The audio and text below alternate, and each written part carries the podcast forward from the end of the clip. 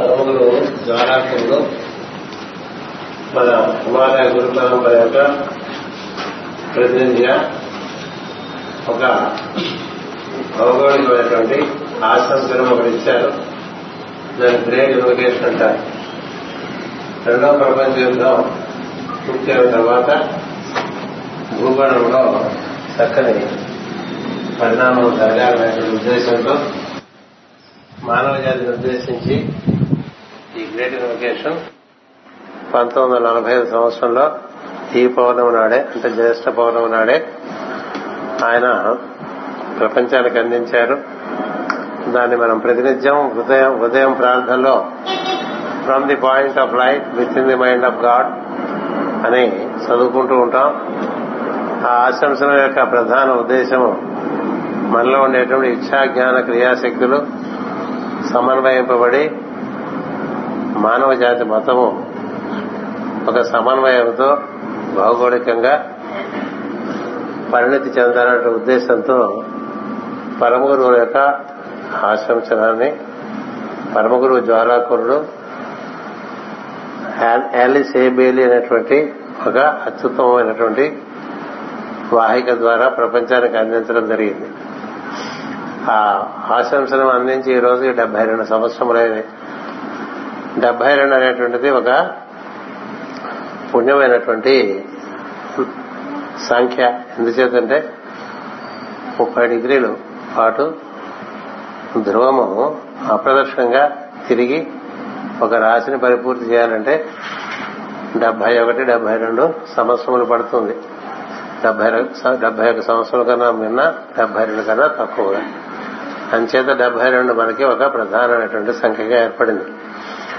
ఈ డెబ్బై రెండు సంవత్సరముల చొప్పున ముప్పై డిగ్రీలు తిరిగేసరికి ఒక యుగం పూర్తవుతుంది రెండు వేల నూట అరవై సంవత్సరములు. అందుచేత మాస్టర్ సిబిబి గారి నుండి ప్రపంచంలోకి దిగి వచ్చినటువంటి అత్యుత్తమైన ప్రజ్ఞను పంతొమ్మిది వందల పదవ సంవత్సరంలో పరమ గురువులు అందుకుని వారు ముప్పై ఐదు సంవత్సరాల పాటు శరత్ కుమారుడు మరుగు మహర్షి మైత్రేయ మహర్షి దేవా మహర్షి మహాచోహను వీరందరూ కలిసి రెండు త్రిభుజములుగా ఏర్పడి దీన్ని ముప్పై ఐదు సంవత్సరాల పాటు హిమాలయంలో బాగా ఆకలింపు చేసుకుని ప్రపంచానికి అందించే లోపల రెండు ప్రపంచ యుద్ధాలు వచ్చి ప్రపంచం కొంత క్షాళనమైంది. ఆ తర్వాత డెబ్బై రెండు సంవత్సరములు ఇప్పుడు గడిచాయి. మళ్ళీ క్షాళనం చేయాల్సిన పరిస్థితి మనం తెలుసుకున్నాం. ఏం చేద్దంటే మానవులు ఎప్పటికప్పుడు పరిణతి చెందేటువంటి దిశగా కొంత ప్రయాణం సాగుతున్నప్పటికీ బాగా అంతా గలీజు చేసుకోవటం అనేటువంటిది జాతిగా మనకి ఒక అభ్యాసంగా మిగిలిపోవటం చేత నిరంతరము అవిరళమైనటువంటి కృషిగా పరమ గురువులు ఈ ప్రయత్నం చేస్తూ ఉంటారు మానవ జాతి గురించి. జ్యేష్ఠ పౌర్ణమి మానవ జాతిని ఉద్దేశించినటువంటి ఒక పరమ పవిత్రమైనటువంటి పర్వదినము పండగ. అంచేత పరమ గురువు రాష్ట్రంలో ఈ రోజున మానవ జాతిని గురించి చాలా ఉత్తమోత్తమైనటువంటి ప్రార్థనలు జరుపుతారు ఊర్ధలోకంలో ఎందుచేతంటే ఈ జాతిని ఉద్ధరించవలనేటువంటి ఒక తపనతో వారు ఆ కార్యక్రమం చేస్తూ ఉంటారు కాబట్టి. అంచేత మనకి చైత్ర పౌర్ణమి వైశాఖ పౌర్ణమి జ్యేష్ఠ పౌర్ణమి ఈ మూడు పౌర్ణములకి ఒక పాదం మనకి సంవత్సరం అవుతుంది. అంచేత ఇక్కడి నుంచి తొమ్మిది అంటే మూడు పాదములు లేక తొమ్మిది నెలలుగా మిగతా సంవత్సరం సాగిపోతుంది. ఈ పాదం అంతా కూడా మనం ఇప్పుడు ఈ కంఠము నుండి మూలాధారం వరకు ఉండేటువంటి ప్రాంతంలో సూర్యుని యొక్క సంచారం జరుగుతూ ఉంటుంది. ఈ శిరస్సు నుండి కంఠం వరకు మేషము వృషభము అటుపైన మిథునములో సంచారం జరుగుతుంది. అంచేత శిరస్సు అంతా కూడా దివ్య ప్రజ్ఞ నింపుకుని ఇప్పుడు శిరస్సు నుండి మనము కన్యరాశి వచ్చేప్పటికీ మూడు నెలల లోపల పూరస్సు లేక హృదయ ప్రాంతం అంతా కూడా దివ్య ప్రజ్ఞ నింపుకోవాలి అటుపైన భాద్రపద మాసం నుంచి ధనురాశి వచ్చేంత వరకు మరలా మూడు మాసం మూడు మాసముల పాటు ఉదరము ఉదరమునందు కాంతిని నింపుకోవాలి. ఇలా శిరస్సు ఉరస్సు ఉదరము బాగా కాంతి నిండితే అటుపైన నాలుగవ పాదం మూడు మాసములలో మనం మరలా ఊర్ధగతి చెందవచ్చు. ఇలా సంవత్సరంలో ఒక దివ్యమైనటువంటి నాటకం ఒకటి నడుస్తూ ఉంటుంది. దాన్ని అనుసరించి దర్శన పౌర్ణిమలు ఉన్నాయి. అంచేత మనం ఈ- రోజు నుంచి కంఠ నుండి ఉదరములో ఉదరస్తులో కంటే ఈ ఉదర విత్తానం పై భాగంలోకి. ప్రజ్ఞా ప్రవేశం సంవత్సర పురుషుడు చేస్తుంటాడు. దాన్ని అనునయించి మనం కూడా జీవిస్తూ ఉండాలి. అందువలన ఈ జ్యేష్ఠ పౌర్ణమికి చాలా ప్రాముఖ్యత ఉన్నది. గత ముప్పై సంవత్సరములుగా ఈ జ్యేష్ఠ పౌర్ణమి నేను పాశ్చాత్య దేశంలో మన నూతన బృందముల కోసం నిర్వర్తించడం జరిగింది. పరమగురు జ్వాలాకురుడు పంతొమ్మిది నలభై ఐదవ సంవత్సరం జూన్లోనే new group of world servers అనే ఒక సూత్రాన్ని ఒకటి ఆవిష్కరింపజేసి ఆలిస్ బెయిలీ ద్వారా అనేక అనేక బృందములు తయారు చేశారు.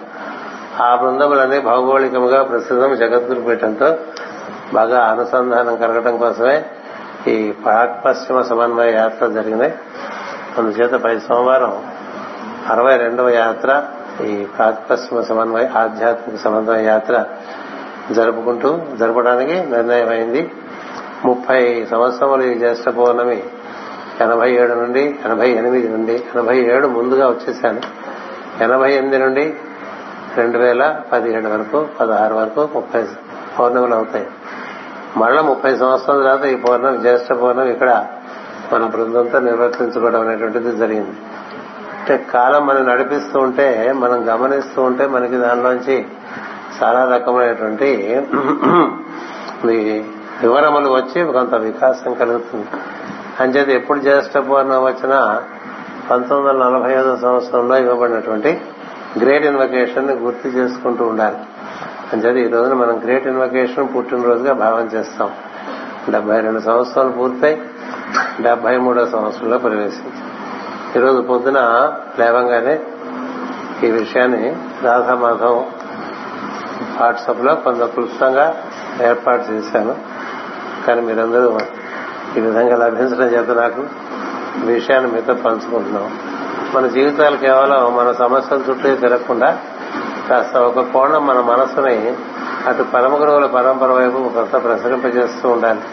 మనం అటు ఎంత ఉన్ముఖంగా ఉంటే అటు నుంచి మనకంతా చక్కని ఆశీర్వచనమే కాక చక్కని వికాసము కలుగుతుంది. కొన్ని కొన్ని వారు నిర్దేశిస్తున్నటువంటి ప్రణాళికలు కూడా మనకి బాగా అవగాహన అవుతాయి. పరమ గురువులు అంటే వారు భూగోళం మొత్తం అంతా కూడా అన్ని పర్వత శ్రేణుల్లో కూడా వారి ఆశ్రమాలు ఏర్పాటై ఉన్నాయి. అంచేత వారందరూ పౌర్ణమి నాడు ప్రత్యేకించి జాతిని ఉద్దేశించి ఆశీర్వచనం చేస్తారు. అందులోనూ జ్యేష్ఠ పౌర్ణమి. జ్యేష్ఠ పౌర్ణమికి ప్రధానమైనటువంటి అధిష్టాన గురువు మైత్రేయ మహర్షి అయి ఉండగా ప్రస్తుతం జ్వాలాకుల మహర్షి ఈ కార్యక్రమాన్ని మానవ జాతి ఉద్ధరణ కోసం ప్రత్యేకించి తన భుజస్కంధముల మీద ఏర్పాటు చేసుకున్నారు. అంచేది ఇలాంటి రోజున జ్వాలాకుడు చెప్పినట్టు కొంత బోధలు ఏదైనా చదువుకుంటే బాగుంటుంది. ఏదో రకంగా పరమ గురువుల బోధనతో ప్రతినిత్యం ప్రతిరోజు కొంత మనం పరిచయం ఏర్పరచుకుంటూ ఉండాలి.